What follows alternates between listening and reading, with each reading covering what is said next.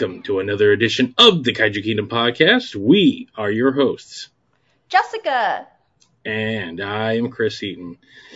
Oh boy, it is Memorial Day weekend, Jessica. It Some- is. It is. Summer has summer's officially here. I mean, it's cloudy as heck. In in at least in the Los Angeles area. I don't I don't know how it is in Orange County. Apparently, it's sunny in San Diego. Is it Very cloudy? cloudy. Very cloudy. Okay. It is. It is. It's June. June gloom at its at its at its best, and it's Oh. early. It's Yes. early, like like your elderly grandparents showing up to a party when you tell them two o'clock is when we start, and they're knocking on the door at twelve forty-five, and you're still getting dressed. And they just come in, they sit down, and they wonder like, where is everyone? I'm like, you're early. You're way too early. So Oh that is my goodness. That is how the weather is like. But it's been, you know what? I I, I appreciate it. I mean, the last you know couple of years, it's been very very muggy, very hot, and you know the lack of moisture in the air has uh, you know it's been a bane upon my existence at least. I I like a good I like a good um, I like my winters to be winter. And I know we live in Southern California. We don't have a regular winter out here because we have two seasons. We have hot and not hot. Um, but I at least want my rain. Just give me my rain. Uh, that's all. That's all I ask for. It's been actually very good this year. We've had a ton of rain, and to the point where the weather's been so insane. We've actually gotten tornadoes out here, Jessica. Oh yeah. For the for me being the tornado enthusiast, seeing a small tornado rip up El Monte was like, I'm like, my God, like I was so close. It was it was so close to me. But uh, I digress. You don't want to hear me go into my my nonsense about my weather obsessions. So No, no, Uh, I was gonna say I don't remember it being being hot and muggy. I mean, hot, yes, but muggy and humid is never how I guess. I mean, I'm not in Orange County. How I would have described, I guess, Southern California or LA. Um, yeah, I mean, we're I'm near the beach. Like the beach is literally like five miles from my front door. Um, I'm at that nice point where I'm like, I don't need to be on the beach because that's a ton of problems in of itself. And I'm like, I like, I like the idea that I'm close enough to the water. I can go visit the water when I want to. I know it's there, but I don't want to be on the water all the time. Be living. I, I, living on the beach is a whole different thing. You wake up, there's so much salt in the air, everything rusts. Uh, all the homes are all packed together, and um, there's no parking. I don't know how people do it. oh, I couldn't. I, yeah. I, uh, I, I couldn't do it. Not only that, but my innate fear that I, you know, I had a recurring dream starting at 13 that I eat it in a tidal wave at night, so you don't see it coming. Um, I've always been of that that mentality. I'm like, the ocean is unforgiving and it can turn on you at any moment. yes. So I'd rather be yes. Far enough inland that I don't have to worry about that. I'm in, you and I are relatively in a nice area where we don't really have to worry about the major things like brush fires and, you know, possible tsunamis hitting us. You know, the only thing we have to really worry about is the occasional earthquake, and I can deal with that. Yes, yes. I don't I don't really like earthquakes. I, I if if death is coming for me, I like to have a warning. So hence why hence why I appreciate the tornado alarms. Cause I You can know batter hur- down the hatches and you know, like as soon as the weather turns and the birds fly away and your dog can't stop barking. hmm Like you you know, you know, you have a, I'm like, oh, time to get in that bathtub or go into the tornado shelter. An earthquake is like in the middle of a movie, you're driving on the bridge, you're eating, You're asleep. you're asleep. You're asleep. For those, I mean, Sleep? No. you mean uh, you were you out here for Northridge? Were you Yes. out here at the time? Okay. Yes. Yes. Yeah. Yeah, Northridge was no thank you. Were you in what area were you in for Northridge? I was in the San Gabriel Valley. But I do Oh, yeah, remember it. close. Yeah, I was in the valley. So I um I was in Norwalk. it was not a oof. No. No, that's the thing. I try to explain that to people who've never truly experienced an earthquake. I'm like, look, you live out here, you're gonna get them. Like we just, with the last big one we had was Fourth of July I think like almost three years ago now. It's three or four. It was one of the, but we had that real big one where my my mom lives in the area. Like she literally lives on top of the fault line that split open and shook the entire No. region. She was not in the area at the time. She was actually up north, but my stepdad was out there and um because we had two back to back.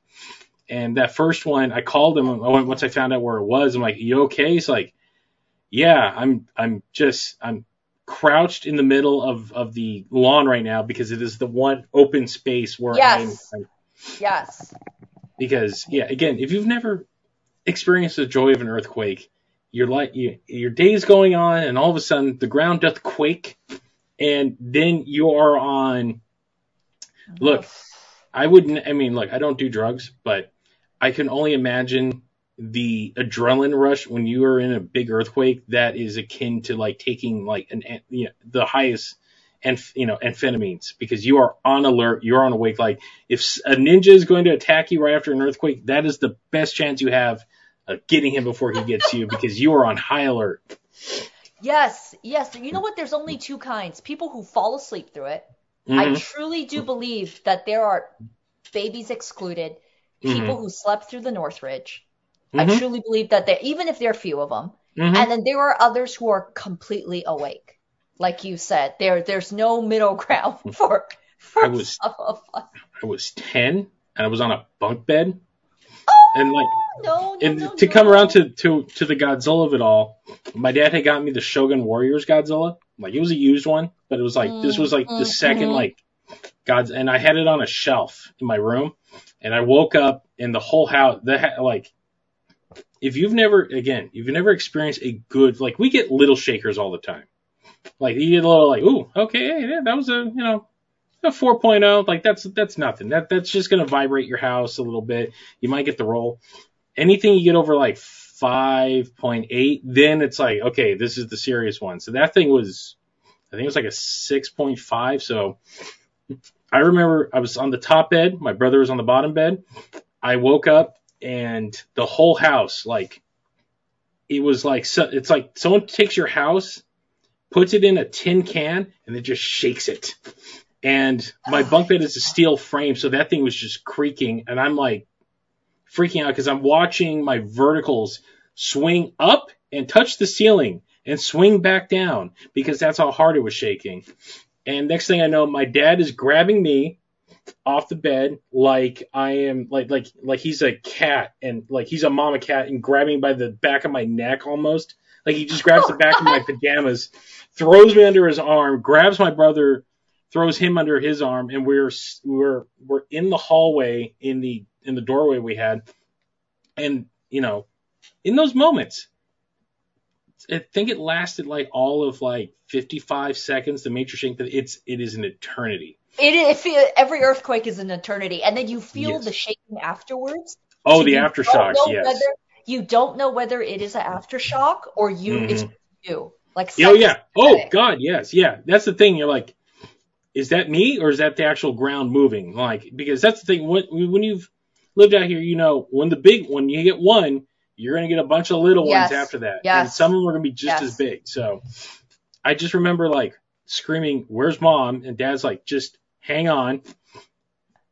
The the place stops shaking enough to where we get up and we go into our den and my mom, I just, I, I will always, I'll never forget this because this is 4:30 in the morning. Yeah. Birds yeah. are not even up yet, and my mom, she had just gotten a brand new China hut. She had been eyeing this thing for months, and we finally, it literally came in the day before this earthquake, and she had just set everything up. And we go into the den, and she is holding the top of this China hutch up. It's a big, like if this thing fell over, it was gonna kill her. But she was Oh. using all of her might to hold it up. My dad's like, "Really?" She's like, "I'm not letting this." She's like, "I knew you had the kids. I knew they were fine. I'm not losing this after like saving up for this thing." So, you know, to be fair, my mom's a good mom, but I understand like when you've worked for something, you're not going to let God Himself is not going to take it from you after working that hard for it. So. Oh, yeah. But yeah, but in that once once we were you know w- once we collected ourselves, you know, it thankfully there was no like damage to the house, but a lot of stuff was was fell over. Uh, I go back into my room and therein lies my Shogun Godzilla. He fell off, landed onto my dresser, and his head shattered into a million pieces, and thus oh, no. I lost my Shogun Godzilla. But that's why Super 7 is around, and they gave me the tiny one that I now have, and it's a good. It, it is. It, it's a good um, uh, uh, consolidation or uh, wait, what, what's the term I'm looking for? Con- Um, Consolation not consolidate. Consolation. Consolation prize. Very much so. Yes. So yes, I lost. I lost my first real Godzilla figure in that earthquake. So bringing it back round to the Godzilla of it all. But no, I mean that's that's the ups and downs. Doesn't matter where you go. You lived in Ohio for a minute. Did you have to deal with with tornadoes? Yes, yes, all the time. I also drove through the eye of one. Like I was I don't oh, think it's you've ever told me this story. I was like, oh, it's so calm, but the sirens are on everywhere, Mm-hmm. and I'm just kind of, dr- I don't know how to describe it, mm-hmm. but I was in the calm portion of it. and I it was back like- into the storm. I, I, yeah, I, I've also seen it in the rear. I've seen one in the rear view mirror. I've been in Hmm. a Target where everyone, I stepped in and everyone moved to the back of the Target. Mhm. So if it blows out glass doors Mhm. and windows, it's not going to hit the people. Um, every building of my college had like tornado shelters and everything. But yeah, I have actually like driven. I thought I, I thought I had passed it. Mhm. Then I thought it was next to it. Then I Mhm. thought it, but then I saw wind like swirling, and I can only describe it as a miracle I have survived. Um, oh God. Yeah. You're kind of a kawaii version of Mr. Magoo. You know that? I just, I, I just, I was like, oh, everything seems to be fine. Everything looks really sunny, but yet cloudy. I, I realized that I was, yeah, not, be- not in the best place. Look, I, it's been uh, before I leave this earth, or at least my physical body is done, and they put my brain into some sort of synthetic body, which I, you know, I'm holding out hope for. I want to live the RoboCop life. Um, I, I will see, I will see a tornado up close. It is, it is my destiny. I will, I will, I will storm chase one day. Um, because I am a weird dude like that. I've been to volcanoes, I've lived through earthquakes, I have literally driven through brush fires. So the only two things I have on that I need to check off my list are experiencing a hurricane and a tornado. So Oof. it will happen. I will. Re- I wait. I almost. We were supposed to go to Hawaii for a show back in August of like 2018, and or it was either 2017 or 2018. I forgot which one it was. I think it was 2018. And literally the day the show was supposed to go on, a hurricane was barreling down on Oahu, and we had to make a call. And I told my buddy, I'm like, look, if we go, because he was asking me, he's like, how's it looking? Because I'm I'm on all my storm tracker stuff, and I'm like right now, man, and not looking good. Like at the very least, the like the edge of this thing's gonna hit the island. And he's like, ugh. So I'm like, if we land on Wednesday or Thursday when we get there, we might be stuck in our hotel room, like on the 19th floor, watching mopeds and everything fly past us and a storm surge come in because Yeah. I'm like, we're Yeah. right there. And I told him, it's like, here's the thing. You cancel now. I think I, I think everything's gonna be fine. But I'm forewarning you, if we go and that thing hits, I'm going to be the idiot on the balcony with my camera filming everything because that is the death wish I have. Don't be that person because the re- the reason why I knew hmm and I don't want people yelling at me being like, you can't drive through our store It's because I saw things then flying near me and around me. hmm And No, well, that's, how I knew. Tornado, they they form, they weaken. Yeah. I've believe me, there's plenty of people that have driven through them that don't even realize it as they're as they're gaining speed or they're or they're Yes, they're, yes, they're they're, yes. they're gassing out. yes. so yes. Yeah, yeah, yeah. I'm 99% sure uh, one passed me in Texas when I was out there last time, but that's the other thing. I've never experienced rain like that in my entire life. And my buddy who lived out there was driving, and I'm like, the windshield wipers are not keeping up. It's like we're going through a, a, a waterfall. I'm like, are you okay to drive? He's like, yeah, yeah. I'm like, dude, you're doing 40. People are like, there's parts flooding. He's like, yeah, we're in a we're in a Jeep. We're good. Like that's why you buy a Jeep out here.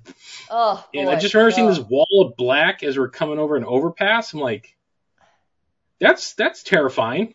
And it just moved away. I'm like, I'm not sure, but that might have been a tornado. So, because one did touch down not far from us.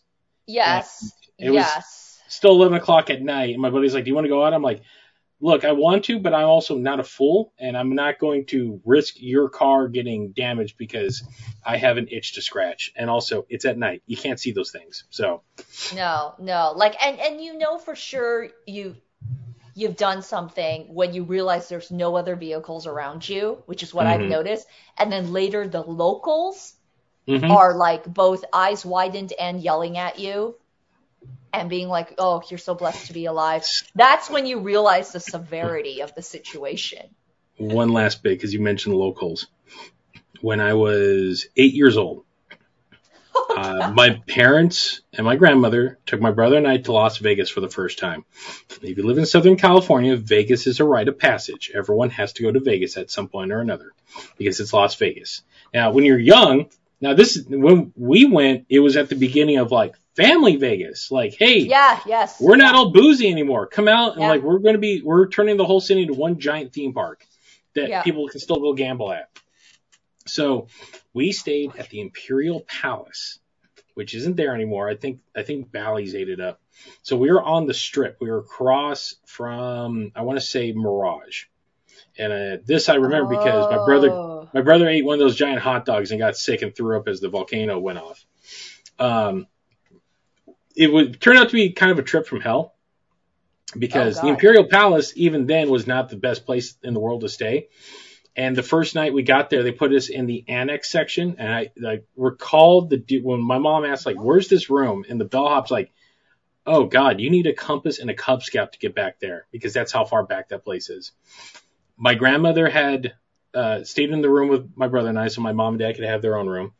I just remember the next morning, my mom pounding on the door, barging in, and she's like, "Get out of the bed!" I'm like, "What?" And she threw the bed sheets off, and there were bed bugs. They weren't like Oh, regular bed bugs; they're these other like little beetles. And, like we found out that they're like some sort of seasonal like beetle thing that comes around there. And the hotel, that back section got a bad infestation because there was like a like a water main broke or something. So of course the hotel's like, we're terribly sorry. We will refund your night and we will move you to a better room in the main tower. So we were on the 18th floor of the Imperial Palace, overlooking. It's one of those rooms where you can kind of see the strip, but you can also see the alleyway of the hotel too. Oof. Okay. So the next morning, so this is Sunday morning, I wake up. The sun is just coming out. Like it is like 6:30 in the morning, and the room is swaying, and like you hear beams creaking, and it takes me a minute to realize, Well, are we having an earthquake?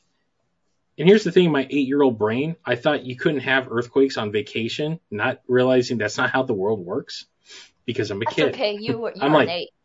Yeah, I'm like earthquakes only happen at home. Like we're we're not at home. It's like, oh no, no, that's not how they work. So the Big Bear earthquake had hit. And Big Bear was a big Ooh. earthquake. Yeah, yeah, yeah, so- yeah. It was. And I and, and but we're in Vegas, so we're far enough away that we can feel it, but it's not like we're not we're swaying. It's a sway earthquake. And I look over and our we had two rooms again, and we have that door that adjoins the rooms. So my mom and dad were in one Yeah. room, my grandma and I, and I look over, my mom and my grandmother are holding each other for dear life in the doorway. And I get up, my brother's like, he's like, what's going on? I'm like, we're having an earthquake. He's like, what? And no joke, my dad, I see my dad just cross, you know, the path in the room. I can see him just right behind my mom as he's going to the bathroom. He's like, it's just a, it's a small one. Go back to bed as he's going to the bathroom. My mom's freaking out. She's like, no, no, no, this is, we're up high and the, the building's swaying pretty good. So, uh, as the swaying starts to recede, I go outside of my room into the hallway, and everybody is in the hallway. And you, there's this is the thing about Vegas. You have Californians and you have everybody else, and you can tell everyone who is from California. They're like, eh. and then you can It's tell everybody who's It's a roller yeah, it's a roller, yeah. So- And then every everybody from like Battle Creek, Michigan, or or you know Toledo, Ohio, who've never experienced anything, they are losing their collective. Everybody's in their Yeah. pajamas and their underwear, and they are freaking the hell out. And they're looking at us. They're like, "Eh, we're fine. Don't worry about it." Earthquake resides. My mom's like, "You know what? Screw this. We're gonna go home because." we saw in the news where it was. We called my grandfather. He was here, and he's like, "It shook pretty bad. Like, yeah, it means like there's no damage, but it, it was a good, it was a good shaker." So we're like, "All right, let's head home." I remember look going out on the balcony, overlooking part of the strip and part of the alley, and as my mom and my grandmother are frantically packing everything away, um, you can see people out on the strip freaking out. And I remember looking down in the alleyway. There was a dude who was wearing just a shirt, had his shoes on, he was in his boxers, had his keys in his hand, and it looks like he took a suitcase with everything in it and just it was like out of a comedy. yeah, Yeah, yeah. like his clothes were hanging out and he got into his car and bolted. And I'm like, that dude is yeah. He's having a, a, a panic attack. Driving home, we get to Baker. And my Oh. dad is my dad's driving and we're in Baker, which is a tiny little desert town. That's the last stop before you get into Nevada proper. So that's the first stop when you leave Nevada. And there's a semi truck in front of us and it starts like moving across. And my mom's like yelling at my dad's like, stay on the freeway. He's like, I can't. Like, there's something going on. Like, if you've never driven when there's an earthquake, it feels like you have four simultaneous flat tires yeah, because your yeah. your shocks are trying to compensate. And so we pull off, and we didn't realize a second earthquake had hit closer to to the Nevada border. Was in Landers, which is a desert dirt town, and that was even bigger. It was like a 7.2 or something like that. So we stopped. We were checking on my grandfather, and my dad, you know, got out of the car to go grab something to drink. He comes back. He's like, I just met the most interesting woman. She was from Texas, and she came out freaking out at me. She's like, "Did you all feel that?" He's like, "Yeah." She's like, "I couldn't find my britches. I was so freaked out." And he's he's like, he was more bemused by her her um her southern draw and her inability to find her pants in in this moment of this earth of the earth doth quaking. So yeah, so that's that. Uh, for people who've never experienced it, I got to see firsthand those who are like, we're not from here. We deal with snow and we deal with storms. We don't deal with the earth belching. It's like, yep, that's that's what you get for living on the West Coast. So I, I think in like 2014, 2015, we also had one, and it was 6:40 or 6:50 something a.m. on like Mhm. a Wednesday, and I know this because I was in bed and I freaked out and I couldn't go back to sleep. Um, and my friend was driving to work, and he was on a Mhm. bridge in Pasadena, and it started, and he's like, "That's when you're just like everything's in God's hands now." Is that the one over there by the uh off the 210 right there? Is that that Yeah, bridge? yeah, yeah, yeah, Yeah. the oh yeah, that's bridge. not a fun bridge to be on. no, no, no, no. Uh, my first one I ever experienced was Whittier, and my dad was a construction worker, and this hit like Whittier hit like at seven in the morning, so like everybody's either going to work or at work already. And I remember this vividly because I remember getting up. My mom was talking on the phone, and she's like, "Yeah, go lay back down, go lay in my room." And I remember specifically, and this haunts me to this day. I heard this curling scream that almost sounded like a witch scream, and then all of a sudden the whole house just starts like literally, I hear my the window is open. I hear this curling scream. I don't know where it came from or what it was, but it almost ended like a witch was laughing, and then all of a sudden the house just violently erupts, like starts shaking. And my brother's only like three years old, two years old at the time. I'm like five, and my mom just grabs us, and she is freaking out because this is because it's Whittier. It's much closer to us, and Yeah. like Yeah. I re- recall seeing my bookshelf on, and like it were like, I'm like, is the world ending? My dad at the time was in downtown LA Ooh. doing rehab on he was working on the main what used to be the um this I, I think it was the um it used to be the Bank of America Tower. I don't I think that's changed Yes. hands. But it was like the first bank or uh, whatever it was before Bank of America bought him. He was on like the 12th story on a scaffold when that thing Nah. hit. And his foreman's No. like, when it, his foreman yelled, he's like, hey, remember telling me, he's like, foreman yelled, everybody get the hell out of here. And then once it subsided, he's like, we're, we're done for the day. Everyone yes, go home. Yes. Go home. Yes. Yes. One hundred percent. Yes, my dad told me when he walked in, like a half hour later, I was like, "Are you okay?" He's like, "Well, um, my coworker and I, uh, I, I, you know, I didn't think I could be Spider-Man, but we were acting like Spider-Man, gripping to whatever we could because we're on just this flimsy scaffolding." And he's like, I, he's like, I legit thought the thing was going to come down. He's like, and he's like, we're fine, but it's like, yeah, we, we got the day off, but you know, we'll be back tomorrow. It's not no, no. That's why like certain buildings like Taipei 101, there's so many Mhm. earthquakes on that island in Japan too. The building learns to sway with it because it's built with a type of construction and design in mind. And my and the safest place is actually on the top. Yep, my dad my dad worked in construction for years, so that's why he was never like he's like nah new buildings you're fine. He always told me parking garage don't ever be in a parking garage. I'm like why? He's like because they're not built for that and they will pancake. He's like if you're going to be in one, try to get to the top as fast as possible. Yeah. Yes. Yes. Yes. That's, why I always you that's park on the top. You I always park on the top. I Yeah. never park on the bottom. So, but we digress. Enough hot earthquake talk. It is Memorial Day weekend. there is there are things to talk about on this episode. First things first, Jessica. In this crazy Yes. world of earthquakes and insane weather, you think that sometimes things can't get any nuttier, and then they do. About Yes. four days ago, uh, the Shin Japan Heroes Initiative, whatever they're calling it, uh, they were teasing something for like a whole month, and it was this cool animation. It was Ultra Godzilla, Ultraman, Unit One, and Kamen Rider, and they were all doing something, but just doing cool actiony things. And it's like coming soon. It's like what? What, what are you guys doing? Like, are we? Are we finally getting a team up? Is this going to be the grand plan? Is there something being laid out with all this? Not quite, but it is far more insane than I think anybody could have could have imagined because it turns out this project was for a new toy set, a high end toy Yes. set of um how do I put this? Essentially a Power Ranger esque Zord toy where all of these characters form into one giant super robot. I sat in bewilderment in a parking lot in uh, Lakewood in a Walmart, and this thing popped up. I'm like, what in God's name am I seeing here?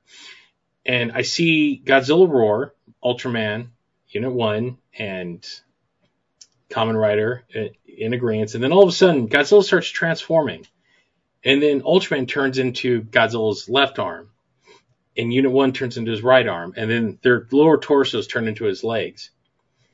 And I'm watching, I'm like, what, what, what the hell is this? And then Kamen Rider revs his motorcycle, flies 300 feet in the air, and forms the head like Mazing, like like Koji Kabuto in the Great Mazinger. Well, no, Mazinger. Great Mazinger is the other other guy. And forms a Megazord of essentially the four pillars of Japanese uh, of geekdom. That's the best way I can describe it. Thus, be and in in in of itself becoming the fifth pillar, the Sentai, and a live action suit of these things put together are fighting some amorphous black blob, and it's whatever the hell like it's it's armada of of of you know fighter jets, and it turns into a whole Megazord battle from a from a Sentai show and I'm like, we've reached peak. Like, I don't think you can. We we can't go any further. This is the nuttiest thing I've ever seen. And then of course it's like, buy the toy. I I, I I'm at a loss for words. I But I I'm- feel. Oh God, sorry. I'll let you finish. Um, but it's also I'm like I've had dreams like this at you know when I was nine and ten drawing my dumb Power Ranger stuff in school, and I was making I was turning all the Godzilla characters into Zords and combining them. I'm like, Anno and Higuchi truly are grown ass children, and this is the prime example of that because th- this this can only be conjured by someone with a who is in touch with their inner nine year old. Oh my gosh. Ugh. Your thoughts, Jessica? Oh my gosh, I don't. Okay, so I. If you love this toy and you want it, Godspeed. All the all the more power to you. Um, Mhm. I can accept a lot. Mm-hmm. I I've seen one of my favorite characters from DC is, you know, Animal Mineral Vegetable Man. mm-hmm. He is a you know he shows up in several of the animated uh, shows and films. Like you just look him up. yeah. He's He's, He's a Doom. Patrol villain, right? He is, yes, Yeah. and he's he's a wonderful example of a hodgepodge thing happening. Sure, I I can Mhm. accept that. I actually is one of my favorite characters. I actually have from one of my trips in Japan, Toy Story characters. That's the first form- thing that came to my head. yeah, that mech kind of together into basically a Megazord situation. I have another one that is a San, all the Sanrio characters. They come in together.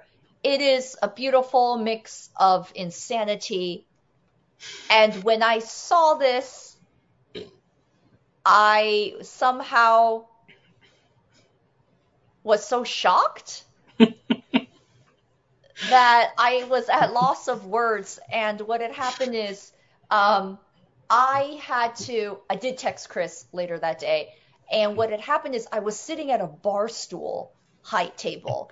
And I'm only like, I'm under five, I'm five feet two and a half, Mm-hmm. but my feet don't touch the ground. And I almost slid right off of that chair after the initial shock wore off because it, I I don't know. It wasn't. It didn't look a, an aesthetically appealing to me, and I like Mhm. the animal, mineral, vegetable man. So I don't know if I could have that item in my home, especially since I wear glasses. I don't see well at night. I might run into it. Maybe I need to put it in the living room. But then, but then I'm afraid of coming home and seeing it in the dark. There's there's reasons why I don't have Joker items in my home it's the same reason I don't need this monstrosity in my house. Just because I don't.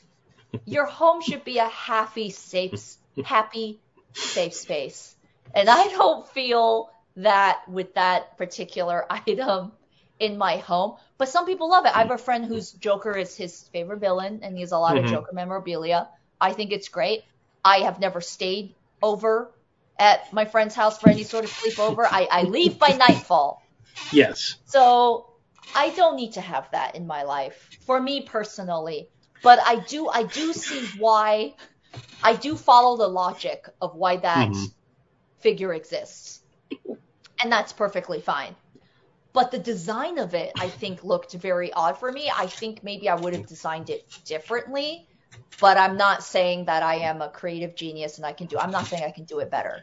But I'm saying, like, you know, if you were to design your own lightsaber or design your own Lego figures, people tend to do what's subjective to them. This, for me, was not it for me, but I am really happy because I do, I do see on my timeline, some people are like, oh my gosh, what is that? And others are like, I cannot wait to order. You know what I mean? And if it makes them happy, that's great because I've had friends look at the Toy Story one from Mhm. Japan, that mix, and they're like, that is ugly and horrifying and they've ruined Toy Story for me. They're just some things that shouldn't be done and they play too close to being God and it shouldn't have happened. And That- if it's not for them, that's fine. They just don't look at it. that's that's where it felt like when you started talking, it felt like this is where you're going. Like this thing exists in defiance of God's will. Like this should not be. Man, man has stared God in the eye and said, "What do you have?" And it brought forth this Frankenstein's monster that should not exist. it it's the fact that Kamen Rider pilots this thing like he's in like it's my I'm like this this is everything and I'm like we've come full circle. It has truly come full circle because it is truly the last thing that Anno and Higuchi have not touched is the the Sentai stuff, the you know the team with the mechs. I'm like I kind of want this as you know give me give me like a short film. I'll, I'll take that because now it feels like you you've you've chummed the waters you have to do you you've you've dipped your toe in. You now have to go all in. Look, just let's even look at the fact that all these characters are existing where in any other world. Right, of course, of course, right. In any other timeline, no way in hell Toei was like, we're gonna have Kamen Rider and Godzilla in the same room that's that is being sanctioned by us because apparently the studios do not like each other. I know that the you know the medium ground seems to be with with Tsuburaya, where Toho seems to like we'll work with you, and then Toei's like we'll work with you, but like the two big ones are like they're they're like divorced parents that will that refuse to even make it work for their kids. But somehow Anno has come together with his you know with the power that he wields, and he's like no no we're gonna put this all aside and we're going to do this. Just in in of itself feels like we have cracked the space time continuum, and just seeing Kamen Rider like pilot this thing like it's a like it's some bastardized Mazinger. Just it, it brought like a weird tinge of joy to me for some reason. I can't I can't quantify it with words. Like they're like we haven't come up with the syllables to describe this, but there's a part of me that's like I I need more of this in my life, even though it's right. completely bonkers and not exactly in a good way either. But it is something I'm like, all right, you've gone this far. We we need to finish this. So again, on it feels like Anno pretty much has carte blanche to do anything that he wants. And I, you know, as we're recording this, Shin Kamen Rider is less than six days away from premiering in North yeah. America. Uh, Ari and I will be covering the movie on our sister show, Common Kaisers. If you're not listening, uh, check it out. It is under the same feed. Quick, quick plug there. So I'm looking forward to that, just to see what what he's churning out. Because I'm also not the biggest Kamen Rider fan in the world, but Ariane has been like, no, no, you will watch and you will mm-hmm. you will enjoy. In fact, the next two episodes are all Kamen Rider specific, which it's stuff I'm like, man, like, yeah, I've this is a whole faction I have I am completely blind to. Like, I only have the most rudimentary of knowledge. So, we watched the Thai knockoff film from uh, like the mid '70s, and um, I've watched a lot of horrible movies in my time, Jessica, and I enjoy a lot of I enjoy a lot of garbage movies. You've you've you've gotten an earful of the of the nonsense that I love I'd love to watch, but very rarely have I ever watched a film that made absolutely zero sense. And that is what Hanuman and the Five Riders truly was. Like it is it is copyright infringement at its maximum. Like even even those those Turkish movies from the 70s and 80s that ripped off everybody. Like at least there's a story to be told. They're bonkers and they're they're wild, but like there's some level of competence being done in these films where this was butchering two movies and then trying to film stuff around them, and it is insanely violent.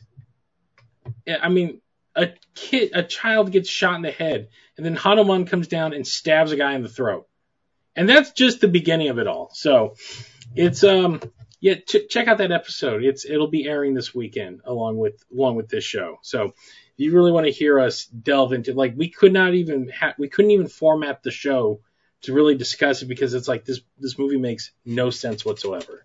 Oh, I don't expect that for Shin Kamen yes. Rider though. I expect No, no, no, no. It's gonna yeah. Yeah. I expect good things. So, uh, moving on, the last show we talked about that weird, wasn't even a trailer. It was like a weird, like kind of uh, motion comic announcement for the new Godzilla Kong movie, and so things are things are afoot. Um, with the next MonsterVerse entry, and it feels like with that announcement, Legendary is like, all right, everything's coming out. We got eight months, so here's all the stuff we got coming out. We know that there's a uh, an Apple TV show. They um, actually they they announced the the title, which is Legacy of Monsters, which uh, doesn't explain anything, but kind of just tells you what it's you know. It's like there's gonna be monsters in the show. Um, and the legacy. yeah, and there's a legacy of them. Like, yeah, there's gonna be some monsters, and we're gonna talk about and you know the impact they have left on the world.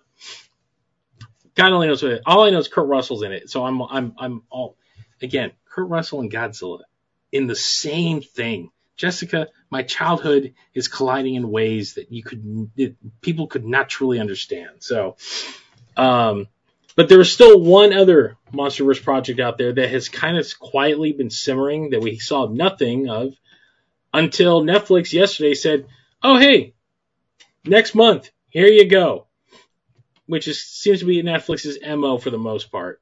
We got the trailer for the Kong animated series, right? Which is tentatively just titled Skull Island, and uh, it's only about I think the trailer is only about what 54 seconds. It's not even that long, but it's enough to tell you, hey, here's Kong, here's monsters.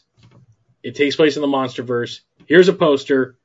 Tune in July 22nd. So you and I will not be home when this is going down because we will be at Comic Con, but it'll be sitting there waiting for us when we come back, and we'll we'll deep dive into it there. But that said, there was um there was a lot of like ire I saw from from the internet about this trailer. Look, more monster. Look, uh, more more more. Any, I'm always down. Like more more is better because we went years without any of it, and we're getting a Kong animated series. It's not the first one, but this one takes place. It's in continuity with all the stuff we've enjoyed. The thing I heard people were like, "Why does this look cheap?" and "Why does it look like it's made for kids?" Well, you just answered your question because it's made for freaking kids. Like it is a kid show.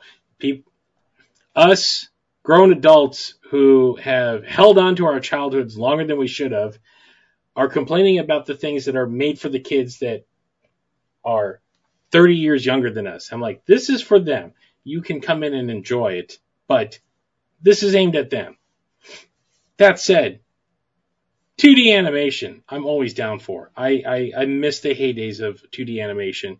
This is by Powerhouse uh, uh, Studios, which did the magnificent Castlevania. My God, do mm-hmm. I love mm-hmm. that show! And they also did the uh, Masters of the Universe, um, uh, not reboot. It's kind of the continuation. I guess that's the best way to talk about it. The more adult He-Man. Um, this is definitely not in that. There's there's clearly none of those those, those themes in this. This is kids stuck on an island or castaways stuck on an island. Kong's there, and there's monsters, including what I saw when I saw this. I'm like, okay, Jessica's definitely gonna watch this. A big bulldog looking looking kaiju looking thing, which I felt spoke to your sensibilities. Yes, it did. I think it comes out June 22nd, right? Not July. Uh-huh. June? It's June 22nd. We should be here. It won't. We won't be at Comic Con. Mm-hmm. I think because Comic Con's a month after, I believe. I think it's June 22nd. Let me double. Yeah, because you might be. But yes, oh, you're a right. lot of the, it is. A lot it of the kaiju's do speak to me. It is June. I'm an idiot. I should have had my notes in front of me. It is June. So it is less than. It's less than a month away. Like it is literally like 26 days away from from this recording. So, but it is in canon, and uh, that believe me, we will be reviewing it in ad nauseum. I I have to wait though. That's pretty close to our travel season though, because we are going to G Fest. We just kind of will be there in person, so uh, come say hi.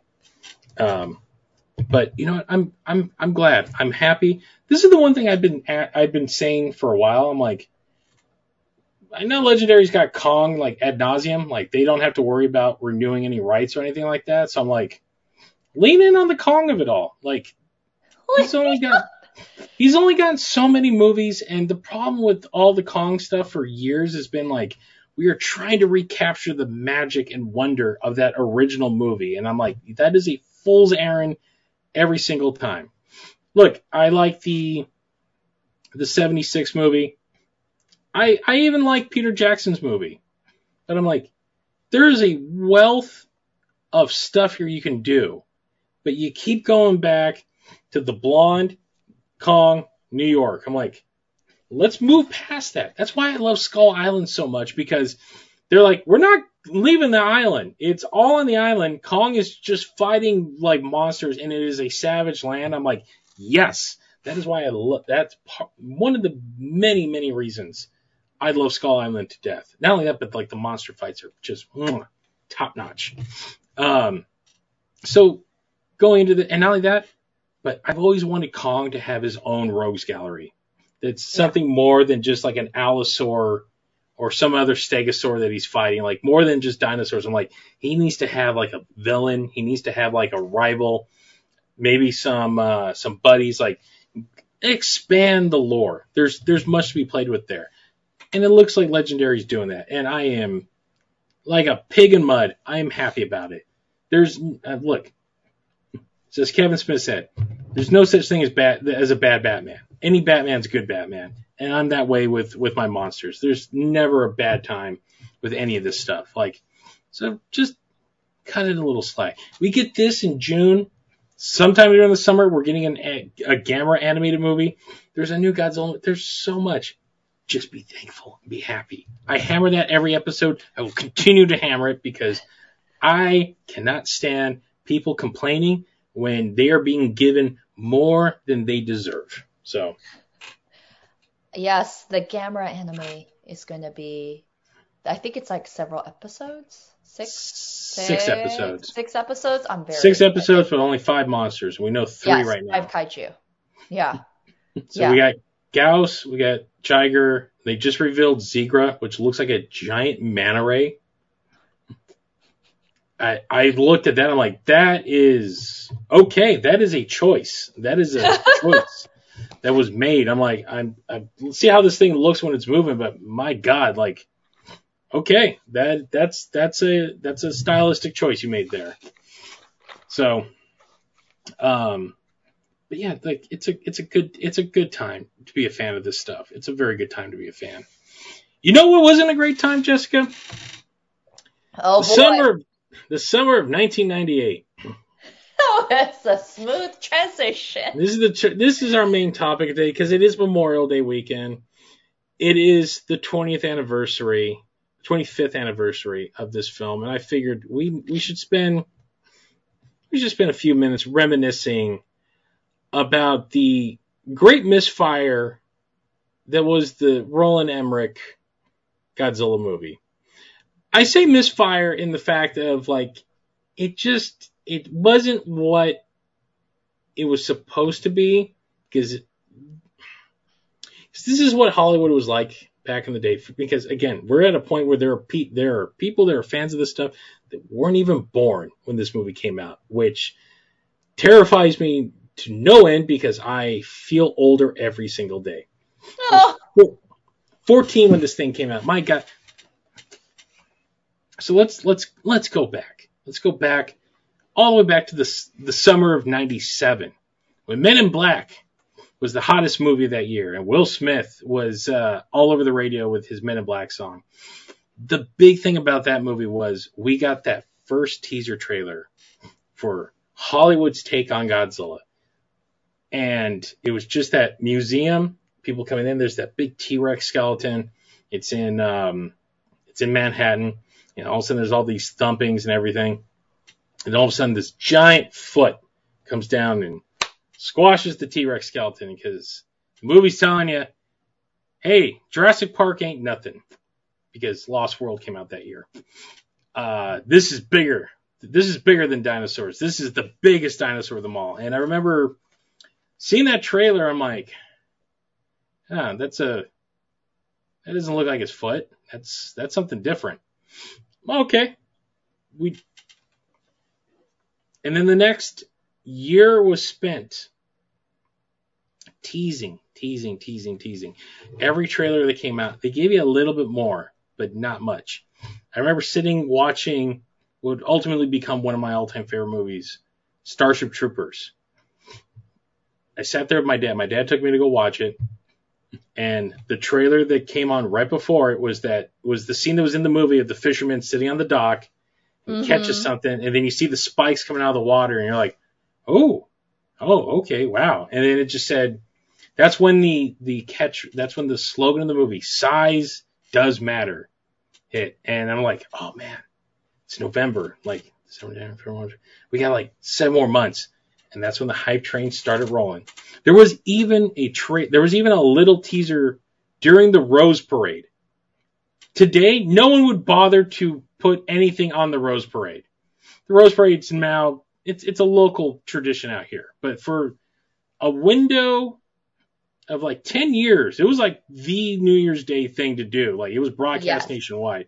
I think it's just broadcast like locally now. I'm not sure even people back east even get it, but you know, you're you're in Pasadena, you know how big it is. For Yes, us out here, it is. it is a grand tradition.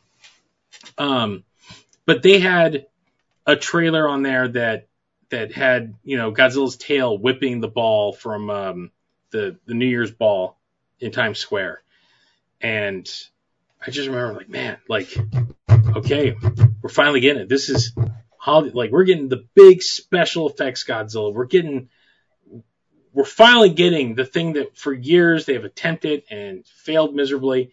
And then we're from, and it's from the guys that made Independence Day. That's a fun movie. That those guys know how to put on spectacle. And then it came out, and then we all sat there and watched it, and we all realized, well, if this thing was called anything but Godzilla, it would have been a very fun monster movie. This would have been a great throwback to the movies of the 50s, the heydays. But there's one problem with it. You called it Godzilla, and it doesn't resemble Godzilla in any way, shape, or form. And it became a disappointment, even though it made a ton of money. And this is why it was a disappointment. Jessica, do you, do you remember the months leading up to it? The marketing, The marketing from like movie. Taco Bell or something like that and everything. everything. I was not Right. allowed to get these things as a child, so. Oh man. Oh, so yeah. So you had the opposite problem. My mom was forced to find all of this garbage for me. So her, whenever she was out, like when the stuff started coming, like eight, like in, beginning of April, the stuff started trickling out. She would come home with like Hershey bars that had the Godzilla marketing on it, just because they had Mm. Godzilla on it. I'm like, I want everything. Because the cool thing was, you would we would get some of the Toho stuff like thrown in there, like some books and stuff like that. But I'm like, all of it. I want all of it. I, I, you know, I'm 14 years old. I'm collecting everything because I don't know what's coming yet. So I don't even know what he looks like quite yet. Billboards start coming up. Just, and this, th- again, I don't think people remember how ballsy this marketing was because they were holding off the full reveal for the movie. They did not show. They would give you little glimpses, like that last trailer gave you just snippets of it, but still yeah. nothing more than a foot, a claw, and an eye. That's everything that we got, and a roar. And the whole thing was, uh, it started with the billboards. It started with, especially New York. New York was had an insane marketing campaign on because they would take, I think they put um, a gigantic banner like across like uh what's the museum out there the big one? Um blanking on it. But there was like a big banner that said his foot is a, you know his tail is as long as this building. They had a skyscraper that had just one of those it just it was the first time i ever saw anything. Now they're commonplace. The giant skyscraper like um advertisements hmm like out here in LA, we get them all the time. Like they're they're a diamond, but this is like the first time this was ever like done. And they wallpapered the side of this of, of the skyscraper that said he's as tall as this building. And you're like, damn, like they're going all in. Then the all like it felt like Sony was like, whatever you're willing to like any company that wants to work with us, we will slap Godzilla on this there was Godzilla Dreyer's ice cream, which I have. I still have a container. Not it's the ice cream is clearly gone, but Oh, okay, okay. I- yeah, yeah. No, no, I don't have. It's not, Oh, I'm not like one of those weird people that keep their cakes in their freezer for like 20 years. I'm like, no, no. It was actually pretty tasty. It was like a chocolate chip looking kind of thing. There, Hershey's had so much stuff. There was an M&M that you could buy a container that had the big eyeball as the cap that would open and close. Then there was the Taco Bell tie-in. You remember the Taco Bell tie-in, right? Yes, yes, yes. The Chihuahua, which seems quaint in this day and age, doesn't it? yeah, he was cute. Taco Bell, right? I love how you just under that breath you were just admitting to yourself he was cute. The cute. you don't want to admit it, but you have but you have to admit it. yeah. Books. Um I I swear to God, I even thought I saw a home pregnancy test with like Godzilla slapped on it at one point. there was a bum That that would have been foreboding. yes. Yeah. But there was so much. It was everywhere. Like beginning in like the the first week of April, they ramped this thing up hard. The cat like um they had um uh, uh Matthew Broderick out just shilling left and right. And by the way, this is the summer like we're coming off Titanic. Like Titanic is just just sailing off from the box office. Like it's finally gone.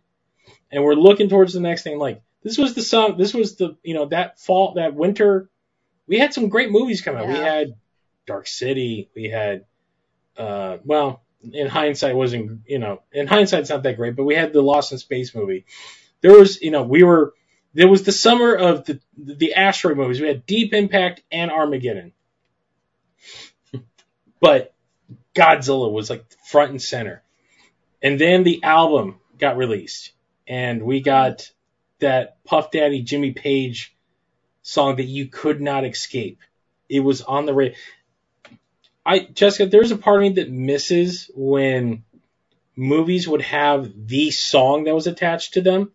Yes. Like they would make yes. the yes. music video, and that was attached to that. Like I think the last thing we got out of that was uh, when um, A Star Is Born came out, and we got that Yeah. Lady Gaga song.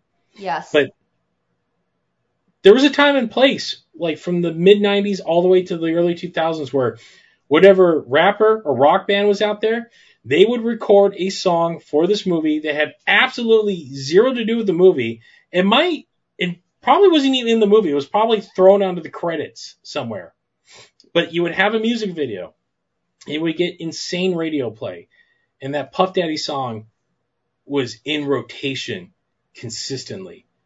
Um, not the best song off that. I actually do love the uh, the Wallflowers um, cover of Heroes, the David Bowie song.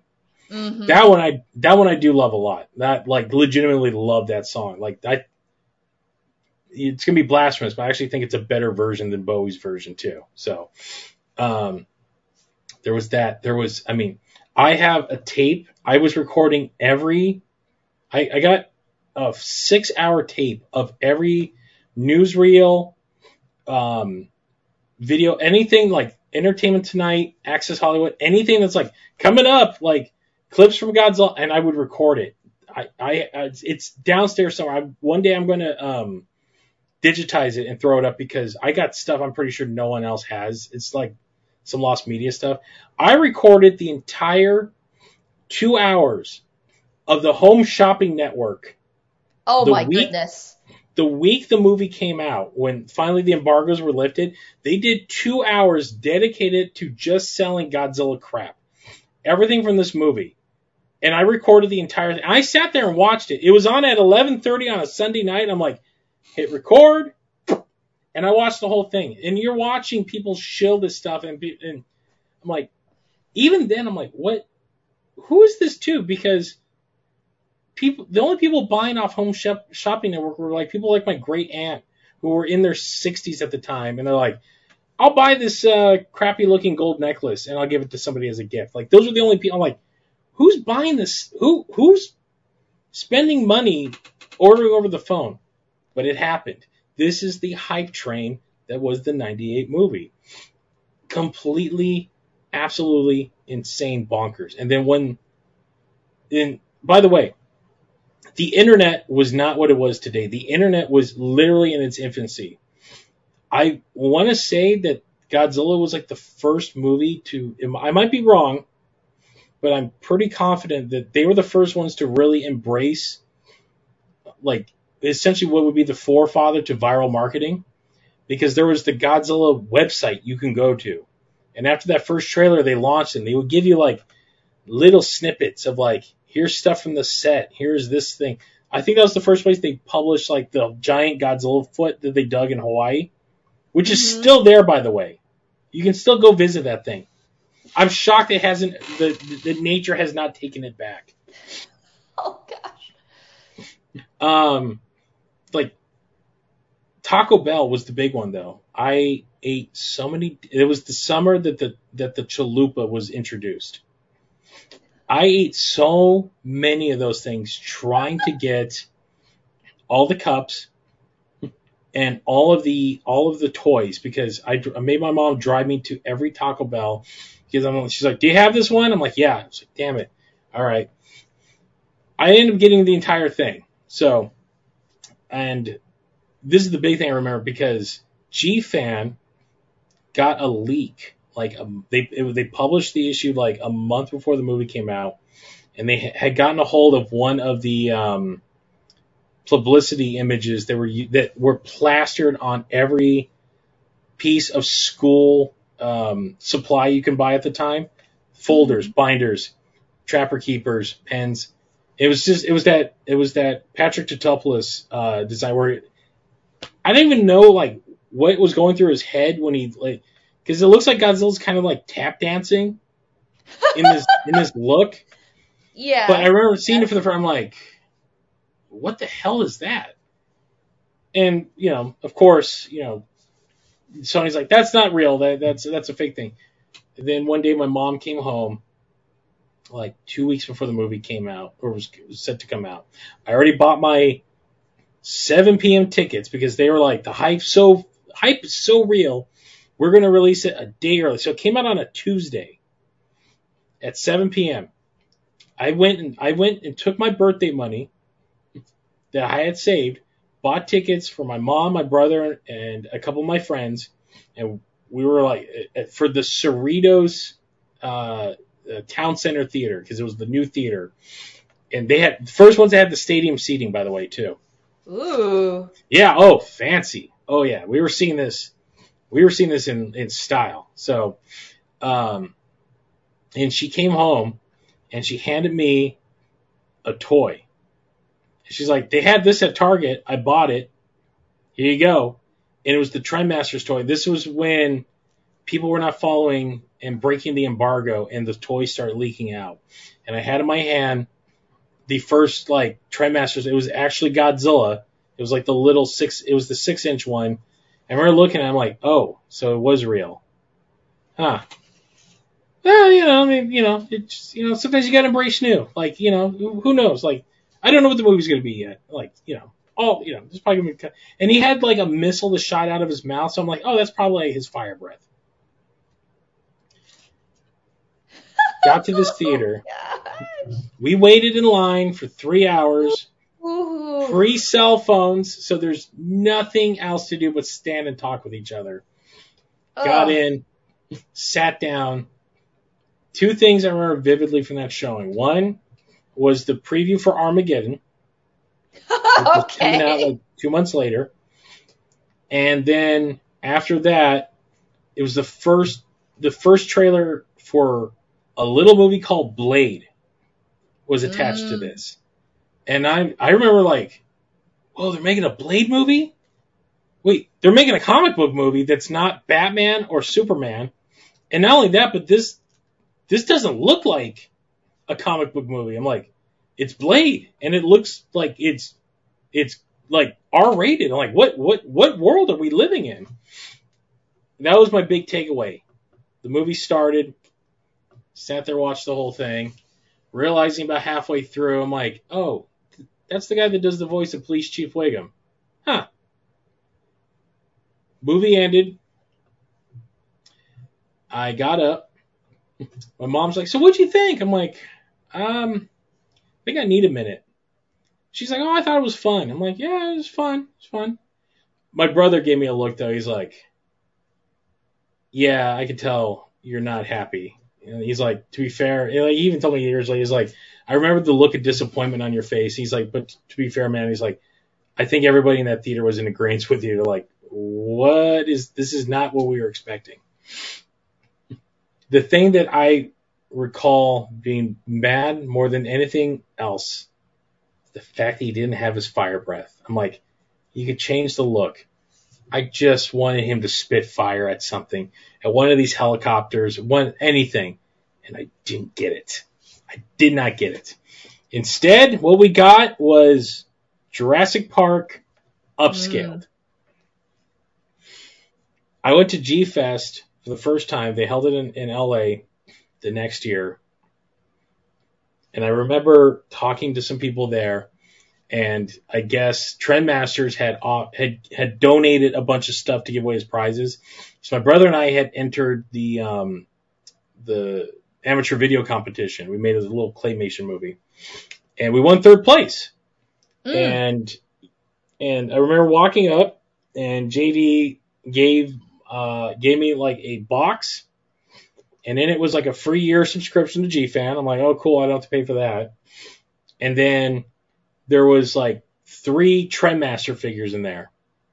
And I remember the first place winner, they gave him like the big Trendmasters like ultimate figure Mm-hmm. that was like two foot tall. I forgot who it was that won it. And I remember JD handed handed handed it to this dude, and he literally took it and he threw it on the ground to an uproar from the entire audience that was Oh. in the that was in the ballroom of uh, the um, of the Marriott Burbank. So to be fair, that weekend was made better because the next day we all went and watched Gamera three at the Hollywood uh, at the Egyptian Theater. Mm-hmm. So it's like, oh, well, cool. Like we've we were getting the taste out of our mouth, and then like I think that weekend is when Toho announced like we're gonna come back and we're gonna start making movies again. So it's like, all right, if anything, this movie got got us more movies. Now, in hindsight, were we harsh on the movie? Yes. But now having what we have, I don't know where you stand, but I oh, hold on. God bless you. Pardon me. I have softened on the movie. I look at it now. It's like, look, this is where Hollywood was at the time. We would get gold like Twister, but then we would get things like this, where, oh, excuse me, God bless you. ah, it was it was uh, what I called the Matrix effect. You remember when X Men came out, the original one? Yes. All black, And- black leather. Yes. And you know why? Because the year before, the Matrix made black leather super cool. And at that time, the mentality was the the the uniforms won't look good on screen, so we gotta we gotta make it practical. And I just remember being, I'm like, that's cool. There's Wolverine, there's Cyclops, there's the, and they, to be fair, they look like them, but when they got into their uniforms, I'm like, couldn't we just gotten the blue and yellow if you were going to go this way? And Like, no, it had to be awesome because this is what the Matrix did. And then the legacy of the Matrix was for years. We get the Underworld, uh, like Eagle, all these movies that came out all copied the Matrix Matrix aesthetic. Right. This is what Hollywood did back then because they're like modern audiences are in like this. You got to it's it's the Simpsons joke. Cows don't look like cows on camera. You got to paint horses. And that's exactly what this movie was. It was painting a horse to look like a cow because Jurassic Jurassic Park and Lost World were like the biggest money makers. So it's like let's just take Godzilla and turn it into Jurassic World or Lost World. And that is what they that is the exact route they went. And it was a lesson that was learned by many.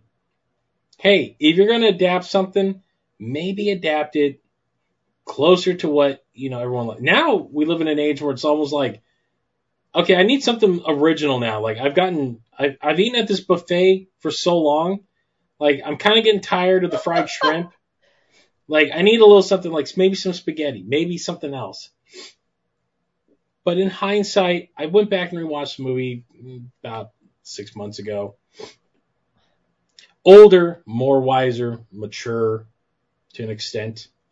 And I'm like, you know what? This really isn't a terrible movie. It's a fun, dumb blockbuster.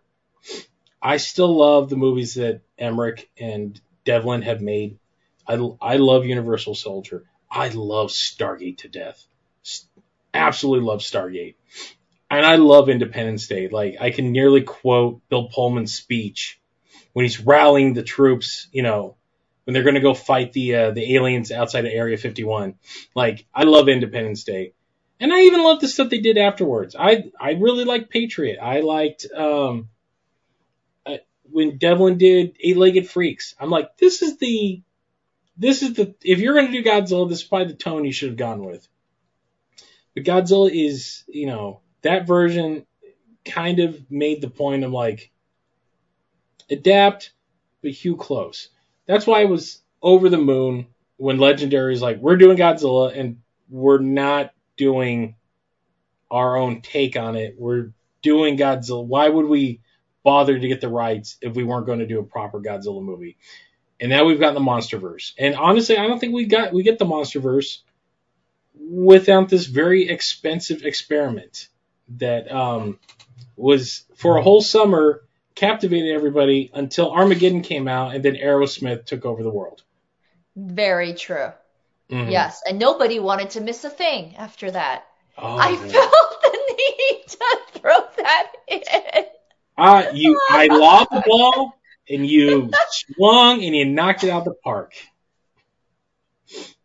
Again, you do, I, for those who weren't around, the the the song to the movie was mm. an unstoppable beat. You knew it was summer when that when the big movie with the big song and it was plastered all over the radio. The two songs that summer, I don't want to miss a thing, was the biggest thing. Like Aerosmith, like it was the Aerosmith revival, and even I it, it was bigger than Armageddon itself. Like it outgrew the damn movie. Like, and then that Puff oh, yeah. Daddy song. Yes. Everywhere all over the place. Like you could not escape it. In the end of the summer, you got Blade, and then everyone's like, "Oh my god, you can do a comic book movie like this? Holy crap!" So that that was, uh, I mean, I call it my lost summer. That was my first real. That was the first summer, like my, after my parents had divorced. It, I'm 14 years old.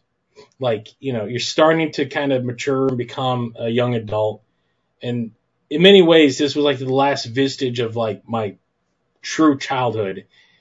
And I, you know, I'd, I'd be lying if it, you know, it didn't quite, it ended a little bit there with the thing that I loved most out of my childhood kind of being thrown as kind of a soulless blockbuster up on the screen and realizing there is disappointment in life. But in hindsight, I, I, I, I'm, I'm much more, it's like, it's like, um, the Phantom Menace. I know for a lot of Star Wars fans that is their bane upon uh, bane. On, I've gone back and I've watched. I'm like, you know what? This is not as this is nowhere near as bad as we all thought it was. Like you can't you need, you have to get out of that mind. You have to. Hindsight is is 2020 on everything. And again, I think we were all very cruel to that movie and you know, to be fair, a whole that's a whole generation of Star Wars, and that is the Star Wars they love. And I I, I have a, actually a great love for the prequel trilogy, especially considering the last trilogy wasn't that great. But that's neither here nor there. Um, the lessons of Godzilla, I think, were more or less that summer is the movie season. That's the blockbusters, and um, you can overhype something. I think it was the first time that like a hype machine like that did not did not um, deliver on what it was promising.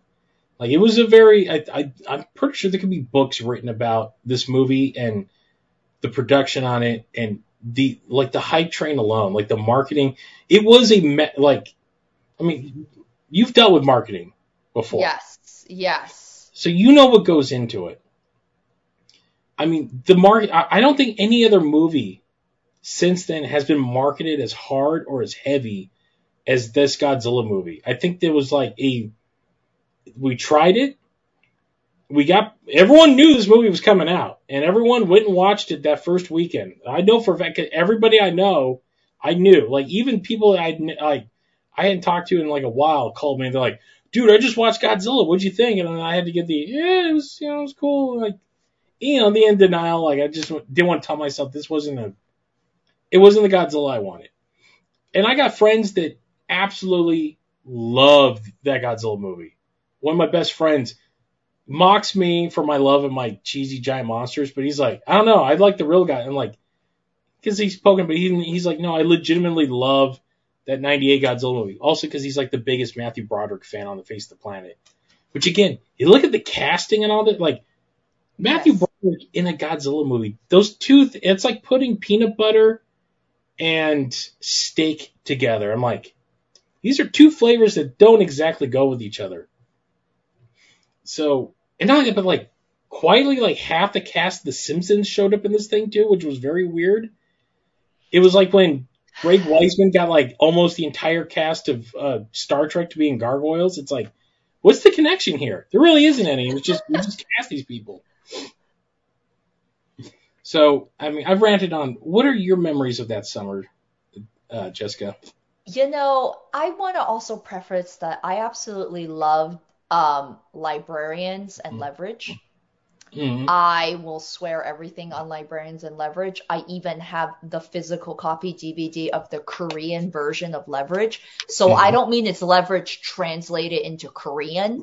Mhm. I mean it's Korean actors and actresses, actors They did their own version. they did their own version of leverage, Mhm. even Yeah. down to you know things. So I actually love Dean Devlin's work. Um, I'm very excited. I think he recently said that there's going to be a new librarians.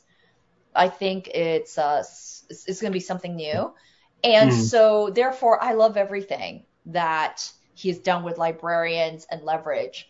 But he also wrote the screenplay for Godzilla '98.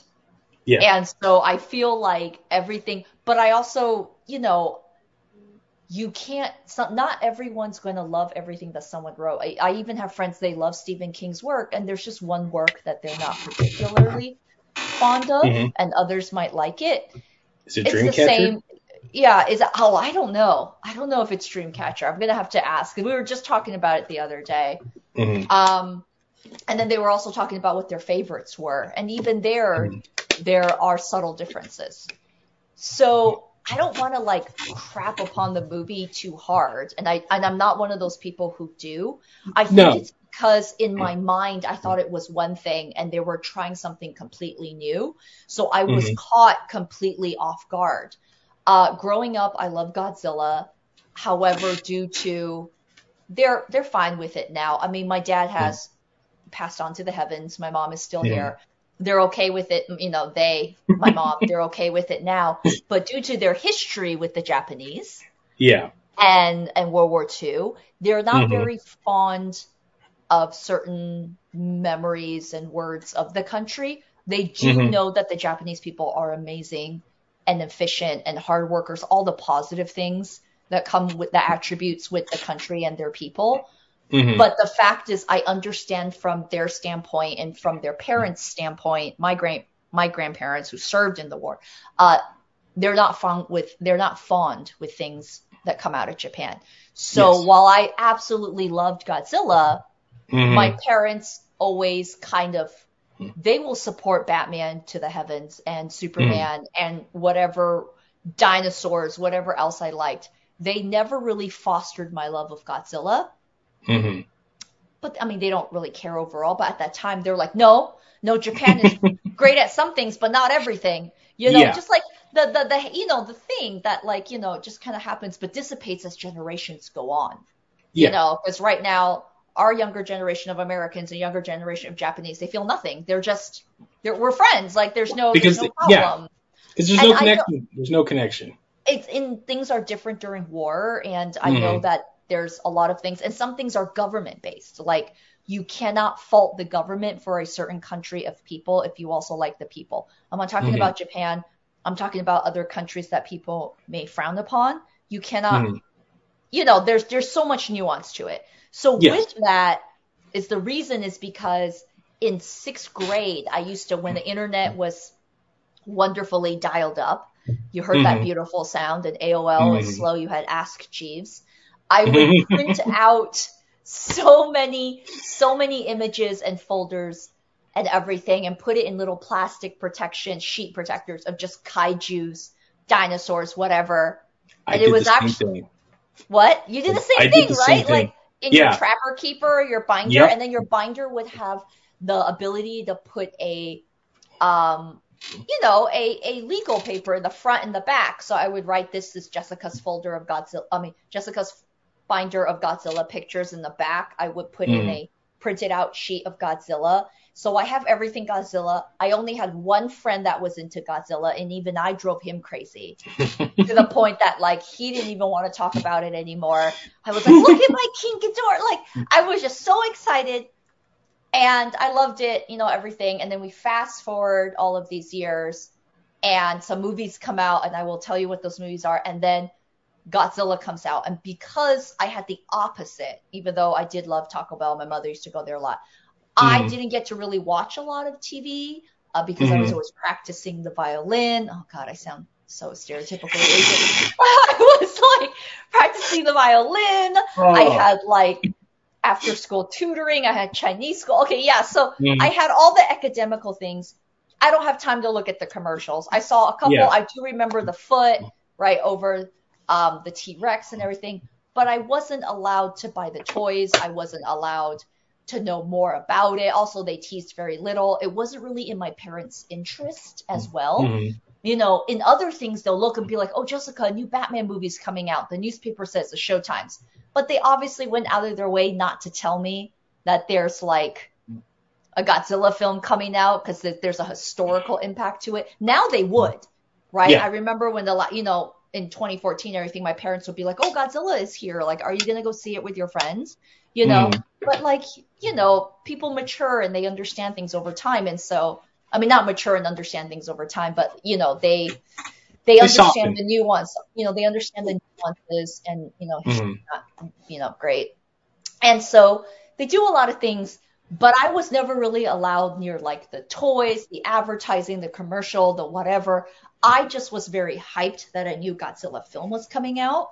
Mhm. And the thing is, this was coming out around my birthday. Oh yeah. And I was able to convince like 14 to 16 of my friends to come use their parents, our parents' money, I guess, or our Mhm. allowance, our savings, or whatever, to buy Godzilla tickets because that was part of my birthday party. Like we would go see the film and then we would go eat something. Our parents would come, you know, we would meet somewhere. Mhm. We'll walk down the street and then go eat somewhere. And I convinced my Mm. poor friends to spend money to watch this film.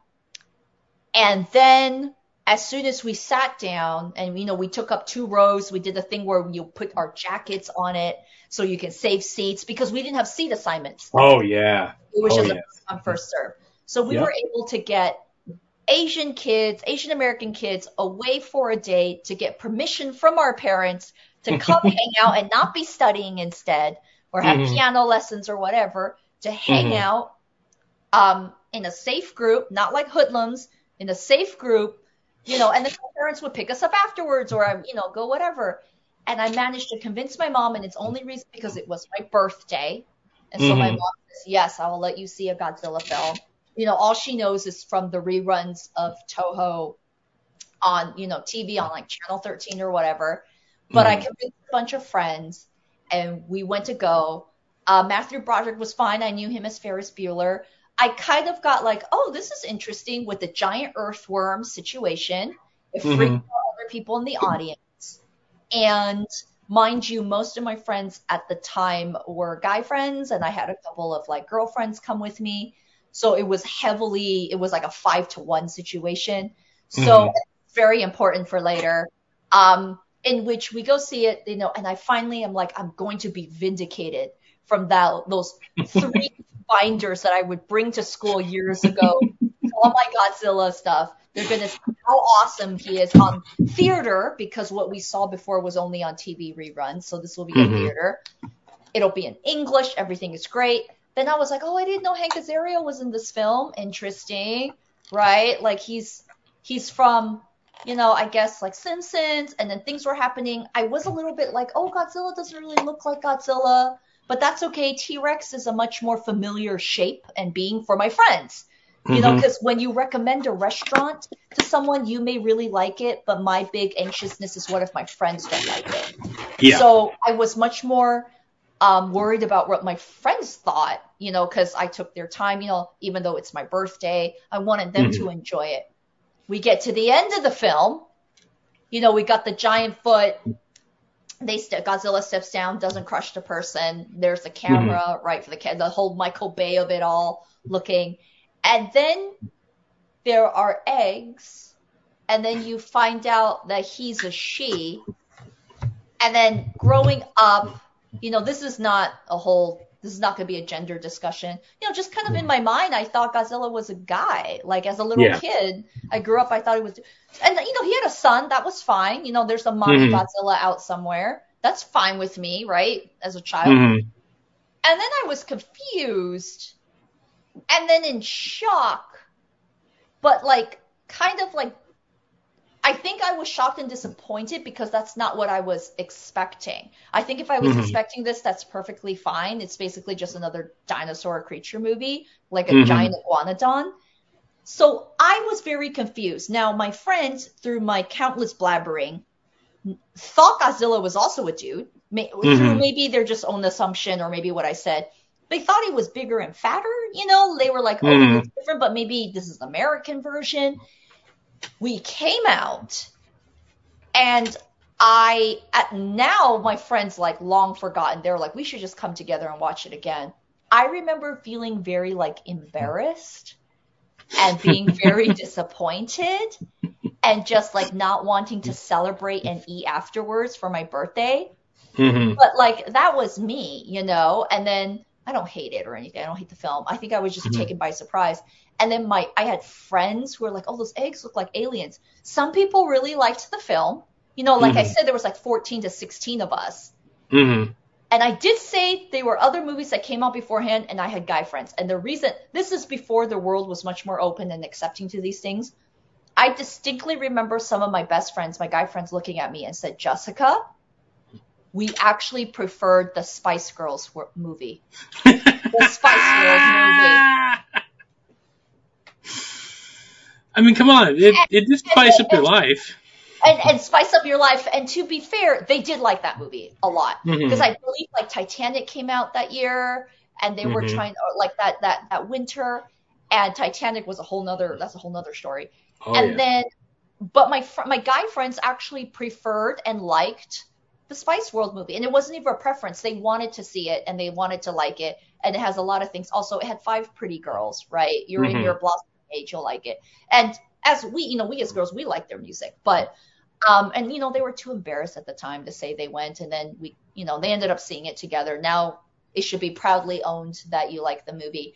But when they told me that at that time, it felt like a little bit like oof. Do you know what I mean? yeah. and- Yeah. It was one of the few films that I was very like not sure how I felt towards, and I know exactly what some of the other movies were. But that one Mhm. was definitely one where I was like, I don't, I, I don't know what to make of this. It was so different. Mhm. So I know some people call it Zilla. That makes sense to Mhm. me. I feel like there's nothing wrong if you love the 98 film, you want to collect the toys. And for some people, their first memories going into Godzilla will be this. And I feel like those who liked 98 first will transition easier to Toho in the classics, Mhm. but maybe not the other way around because Yeah. of so much of the source material. Mhm. But this was definitely one of those examples that people use that is like, you know, Hollywood should never do remakes of other country stuff. But I think that depends on what the property is. And honestly, with the screenplay or whatever, and the reason why I don't crap on Dean I don't. There's so many people in charge of this film, higher than Mhm. you, at your Oh, level, yeah. lower than you. You don't know what's going on. You, there's so many cooks in the kitchen. There's people that control. I don't know what they were told. I don't Oh. know what they were pressured to do. I never looked into it. hmm I don't really feel the need to watch the film again, not because because I have so many other films I need to watch. Um, so I actually don't know what's going on because I have friends who are in the WGA. Some of Mhm. them said I loved seeing my work come to life, hmm and others will be like my ideas came to life. yeah. But they were careful with how they said because you don't know what we, and then they would tell stories about what's actually going on behind Well, the scene. You know, I mean, and, then, and for this film, I've never looked into it. Well, that's the thing. Like a, a little. I mean, I I actually got to meet Dean Devlin. Dean's wonderful. I love Yeah. Dean. Like that's the thing. I'm not. Cra- I do. I love Emmerich and Dean. Uh, Dean. I've actually met like on one or two occasions. He's every time he was an absolute sweetheart, and he actually He's so nice. owned, Yeah. he's the Yeah. nicest guy in the world, and he kind of owned up to it a little bit. Like I Oh. because I rolled in because this was the first time I met him was at the LA Comic Con. And this day, in this order, I met David Arquette, Aw. Dean Devlin, Yay. Guillermo del Toro. Was the first Yeah. time I'd ever seen Mm. Guillermo del Toro, and he won me over with his panel. Yeah. Like he was just on stage talking, and then Sam Raimi. yeah, that's an It- it- excellent lineup. It- like go looking back, and I'm like, my God, that morning, like this was at our local comic show too, but this one, the LA Comic Con used to be like a bigger thing. But I actually had him because I was like last in line because I bought like the this. They only sold like 20 of these like higher end tickets that were like you can Mhm, go mhm. get like you can go do like a meet and greet after the pan each panel's done. Mhm. So David Arquette I got to meet, and I was into wrestling at the time, and I told him it's like, you know, great to meet like a former WCW champion. He's like, oh, do you know what to do? I'm like, no, you know what, man. Again, it, it all falls in this because I'm like, you were put in a position, you know, and you did what was asked of you. It's not your fault, and not only that, but like you, you've shown like you do have a legitimate love for wrestling. So it's like you're not the reason why WCW went under. It's it's not not because of you. It's because of horrific business decisions and bad creative. But Devlin, because this was for Eight Legged Freaks, Right. and Devlin's right. the producer in that movie, and I I got to talk to him for a minute or two, and uh, you know I brought up Godzilla. I told him because I love I told him how much I love Stargate and Independence Day, and Yes. I was wearing a Godzilla shirt, and he looked and he saw. I'm like I'm like I'm not gonna. You know, I even told him. I, I mean, he looked, I noticed it. And I'm like, look, man, I'm not. And like you did what you did, and he's like, yeah, we did what we did, but he's like, honestly, we could have done better. And he's talked about. I've read interviews with him before, in the, in the you know last like ten years, so he's been much more open about it. He even said he's like, look, we were coming off Independence Day, biggest Mm. movie of like 2006 or 1996, and we had under a year and some change to crank Yeah. this thing out. They wanted this thing done. Woo. He's like, he's like, Emmerich and I went to Mexico. We wrote this. We cranked it out in three weeks. We turned it in. The studio said yes. We fat. They gave us, and he's like, to be fair, they gave us everything we wanted. But he's like, here's here's where we we messed up. We didn't have time to refine the script, and we did not do we did not do test screenings. He's like, there was no test screens. Like when we were done, we were we literally finished like I think he said it was like eight weeks before the movie was released when that movie was locked. He's like, we didn't test it, we didn't do anything because part of it was the studio like we don't want anything to get out. So he's like, if going back, we would have done things much differently. It's like we there. He's like, I he's even he's even said he's like in I forgot the interview where I was reading. It was on like Collider or something. But he said definitely we would have gone through if we had more time. We would have edited and changed some things down, but he's like, there was also like a dictation from the studio, like they wanted a big Jurassic Park. So he's like, even they've even mentioned like they they offered it to them, bef- like right around when Independence Day went in, and they're like, do you want to do Godzilla? And he's like, we turned it down twice. He's like, Mm. the, you know, and that's the thing when you watch the opening of that movie because at the time, because this was when I discovered the internet, I would go to my, like, I, I, I parked myself at my library every day after school because they had the internet and they did not charge you to print anything. Oh. I destroyed Oh. the printer because these are the things I discovered. I discovered I discovered sites that had scripts you can download, and my obsession with movie making was at its peak. So I was downloading all these scripts and printing them out and reading them. Like I had like that's where I found like the copy of like I'm like the the George Romero Resident Evil. Oh my god, I got to read this. And at the time, there the sites were few and far between. You were using Ask Jeeves, or you were using, or you uh, had to know the domain URL. And I remember going on Ask Jeeves, and you had two choices: Internet Explorer or Netscape. This is where I'm. This is exactly how I am. Yeah. And the first site I remember finding was um, monsterzero.com or .org, I believe it was, which was the one Godzilla site, like news site. Like that, that dude was keeping up on everything. I believe he's Yeah. passed away since. Um, and I remember him linking to uh, the website of the screenwriters Ted Elliott and Terry Rossio, uh, Mm. who were on board. They wrote the original version that Jan de Bont was going to do.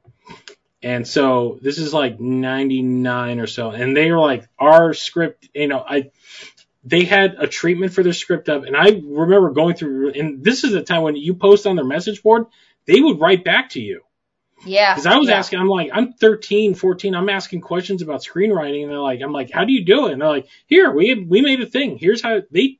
I learned to write a script from those guys because they're like, this is how you format. This is what all these, you know, all the abbreviations mean. And you know, I would ask them stuff about the Godzilla stuff all the time, and they're like, well, here, here's, we'll put up the. Who cares at this point? The movie's coming out. We don't care. Here's our script. And that's why I remember reading that version. And I remember sit, when I sat there and watched, I'm like, their names are still attached to this movie. And years later, they would do it. They're like, you guys still got credit for Godzilla? They're like, yeah, that's because of the weird WGA arbitrations, because we were first on the project, and because that project got canceled, but it it Right. leaked into this one, it was still considered the same movie. So they're like, we got credit for something we didn't had nothing to do with. We had absolutely no like that is not our script. There's not even an idea of our script. And, and believe me, they're the they wrote the the Griffin script, like Godzilla. Essentially, they rewrote Gamera, Guardian of the Universe, in that script. Oh. and it's it's almost like all those elements that were in Gamera were in their script, but it predates it by like a year. So uh, I remember seeing, I'm like, huh. And I remember going on and asking them on their message board, and they're like, yeah, we have not. That's just the way the guild works. And the, they even, I think he even said uh, in the reply, he's like, we didn't even want our name on it, but it's on there. So there you go. And this at the time, like their biggest thing they had to their name was Aladdin. Right. They they wrote Aladdin. Then three or then like eight six years later, they would go on and write a little movie called Pirates of the Caribbean. And become Right. like the next big screenwriting duo for like the next ten years. And then we come full circle. Uh, Terry Rossio is now writing. He wrote the Godzilla vs Kong script, so he got to go back and take a bite of the apple. And I believe he's got like sole screenwriting credit on the new Godzilla Kong movie too. So, Right. um, I mean, it's weird how those things. It, it's just the weird, you know, uh, bureaucracy that is Hollywood and, and the different guilds. So, but uh, Devlin again, I'm I'm not talking. smack. I love Dean Devlin. I love. I, he's been a guy. I also I'm like if I ever get a chance to interview him, like there's a lot of stuff I would love to talk to him about. But you know, to be fair, a lot of you know there were still good things that came out of this movie. We got the animated series that came out, which I adore. I love that animated series. And they were, you know, they had their names on it. I don't know how much they were involved in that one, but their production company helped produce it. Um, and not only that, but since uh, the years have gone on, I mean, Final Wars essentially, their big thing was like, we're going to do the Japanese Godzilla fighting the American Godzilla. And of course, everyone's seen the, the clip. It's set to Sum 41 and it's real quick. And, you know, it, you know, they made, they specifically made that Godzilla CG. And then that's when Toho's like, he's part of the canon now. And here's his name. His name is Zilla. And in a weird way, that Right. actually made this movie kind of better because now it's like retroactively, it's technically not Godzilla. You can look at it as one Yeah. of the spin off or the various other Toho movies that Godzilla wasn't in. Like, this is just his establishing movie, and now he's part of the canon. And, like, you know, years, you know, when IDW did the run, Chris Mowry famously brought him in into his into the um the uh, uh, Rulers of Earth storyline. They did a whole thing with him, like and and people. There are I've met fans. There are people that legitimately love. And again, going back, like the design, if it was anything but Godzilla, it's a very cool design. Like I I couldn't Right. even then I couldn't fault. I'm like this. It's still a cool looking monster in its own Yeah. right. I mean, Patrick Tatopoulos makes cool looking monsters. Like he- Independence Day, the aliens are like those are wild. Like one of my favorite things he ever did was for this really kind of dumb B movie called The Cave, which is about a bunch of spelunkers fighting a bunch of mutated monsters, and like those are cool looking. At. Yeah. and He also designed the uh, the clicker things from um, uh, Pitch Black, which I always thought were like the coolest looking like alien like predator things out there. So there's there is there is good to be had from this. I know for a lot of older fans, it's still poo pooed, but you know even this year, uh, G Fest they announced you know their their Thursday showings at the Pickwick.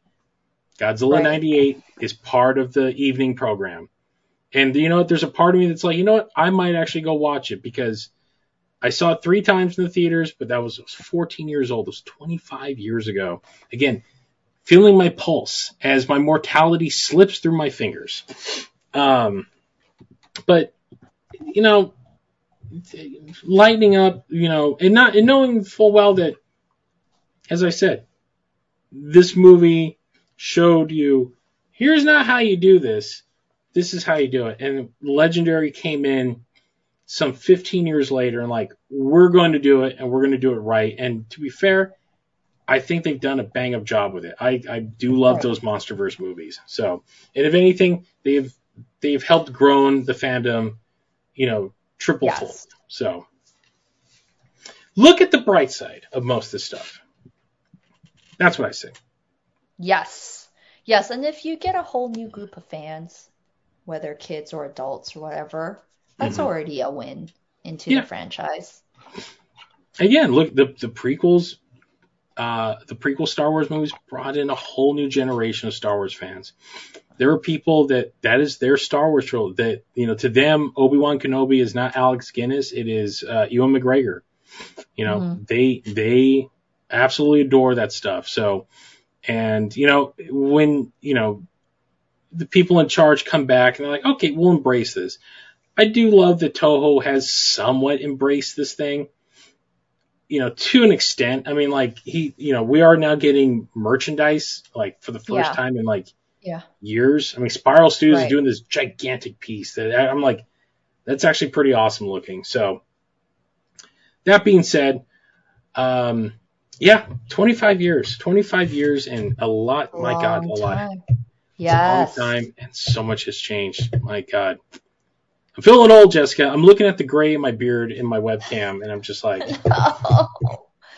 I feel like that, like, I feel like that that old ad of like, you know, the guy looking in the mirror and he's, you know, he's more like a business guy and he sees like his hippie version. It's like, what happened to you, man? You used to be cool. He's like, what? No, I had to grow up a little bit. But I, I still remember walking through Toys R Us and just one whole aisle dedicated to Mhm. one figure, one design. They only had two designs they can use, and Trendmasters squeezed everything they could out of that thing. There was like nine to ten different versions of that Godzilla made, and to be fair, some were actually cool figures because the stance made a big difference in my mind. I still have uh, my Trendmasters. He's buried in here somewhere, but it's the one he's standing up. I'm like, honestly, if they did him that way instead of like the T Rex where he's kind of like hunched over, I'm like, it probably would have worked a bit better. But again, hindsight is 2020. So, all right, we have rambled on, or at least I have rambled on, nearly two hours. Sorry for all the hot earthquake talk in the beginning, but but anyway, hopefully you all have a wonderful Memorial Day. Um, we will be back in a couple of weeks with some new stuff, and uh, not only that, but I'm actually I'm contemplating doing something.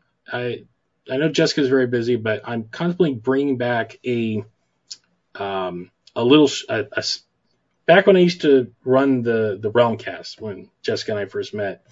We had a couple of podcasts on there, and we did. My buddy George and I did a show called The Rundown. Mm. When again, it all comes back to this because we were big fans of the Arrowverse. Yeah. And we would review, he and I reviewed every episode of The Flash up until the end of season three. And then work, and then the writing on The Flash kind of made it like, mm, I don't know if we got time to dedicate to this anymore. That That's neither here nor there. But there is a brand new Ultraman show coming out, Jessica, that's coming to America. Like, uh, I believe Tsuburaya is putting it on their official YouTube channel, dubbed like day and date dubbed. Like they're pulling some Crunchyroll stuff here. It's called Ultraman Blazer. I don't know if you've seen anything from this, but it's the first time I've been like hyped. I'm like, this looks awesome. Like this looks like something way different than they've been doing Right. in the past. Yes. Ultra Ultraman has mech buddies now. Like the science team, they have robots they are using to fight the other mon. I'm like, yes, this this is what should have. I get it. Ultraman's supposed to fight the monster each week, but it's like I always always bug me. I'm like, you're a science team. You should have like better vehicles if you're combating monsters week after week. And finally, someone said, why not? So now Ultraman's fighting alongside a big robotic dinosaur looking thing, and I'm like, I'm this is I'm down for this. And not only that, but this is the first time they've made the human host the captain of the science team. So it's an older dude. Like Ooh, yeah. it's not some it's not some young idol looking dude. This is like a guy in his 40s and he's old. I'm like, this speaks to my sensibilities. So I uh, I might go solo because I know Jessica's got a ton on her plate and adding more things to it is it's I don't want to burden her with that, especially when she has to pay bills. But I'm bringing back the rundown because I'm actually going to watch this Ultraman show, and since it's only like 22 minutes, uh, adding to the already other, you know, to comic we have, I might do a limited run of uh, bringing back the rundown for this Ultraman show because it looks fun, and I'm down. And I, I think they're going where I think they're going. They might go into like Gridman territory, and I have hmm. fond, fond, fond love for Gridman. So, which by the way, I'm still waiting to hear on someone releasing that movie stateside because yes. damn it, I want to watch it.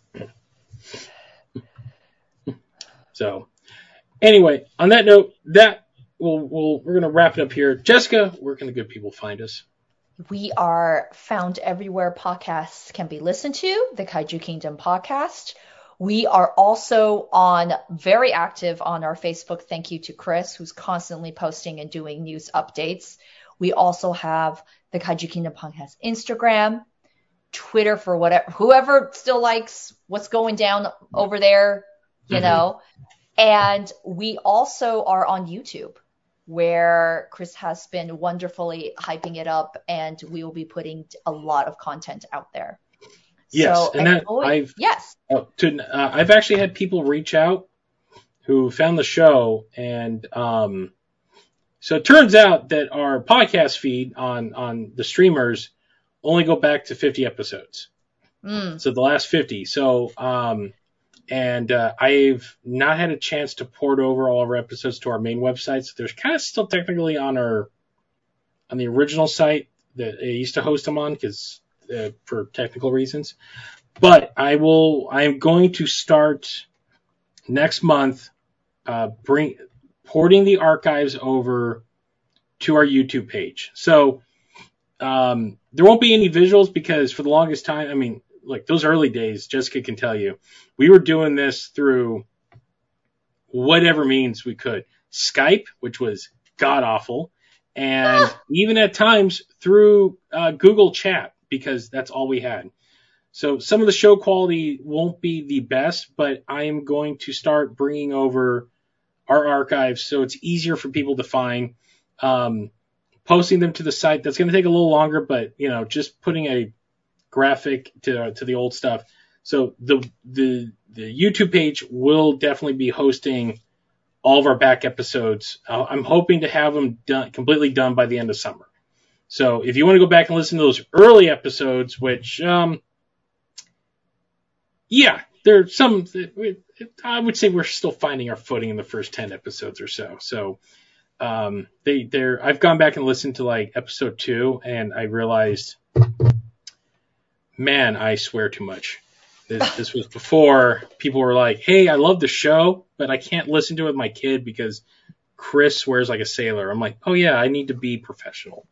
So I, I'm actually going to make some edits and clean some things up, so it will be much more family friendly. So um, you got that to look forward to. I am trying to churn out more content, so uh, bear with me. But um, to those people who've been asking, we are going to make it easier for you to go back and listen to, to some older stuff because there we got there's I mean there's some episodes that you know are you can't get on the stream right now. I didn't realize. I'm like some interviews we've done with some great people. I'm like those need to be up. So that is coming. So that's that. Ooh. Yay. So uh, I think that's I think you've hit all the buttons, right? Yeah. Yeah. All right. On that note, that will do it for this edition of the Kaiju Kingdom podcast. For myself, and Jessica. Thanks for listening, guys. And we'll see you next time.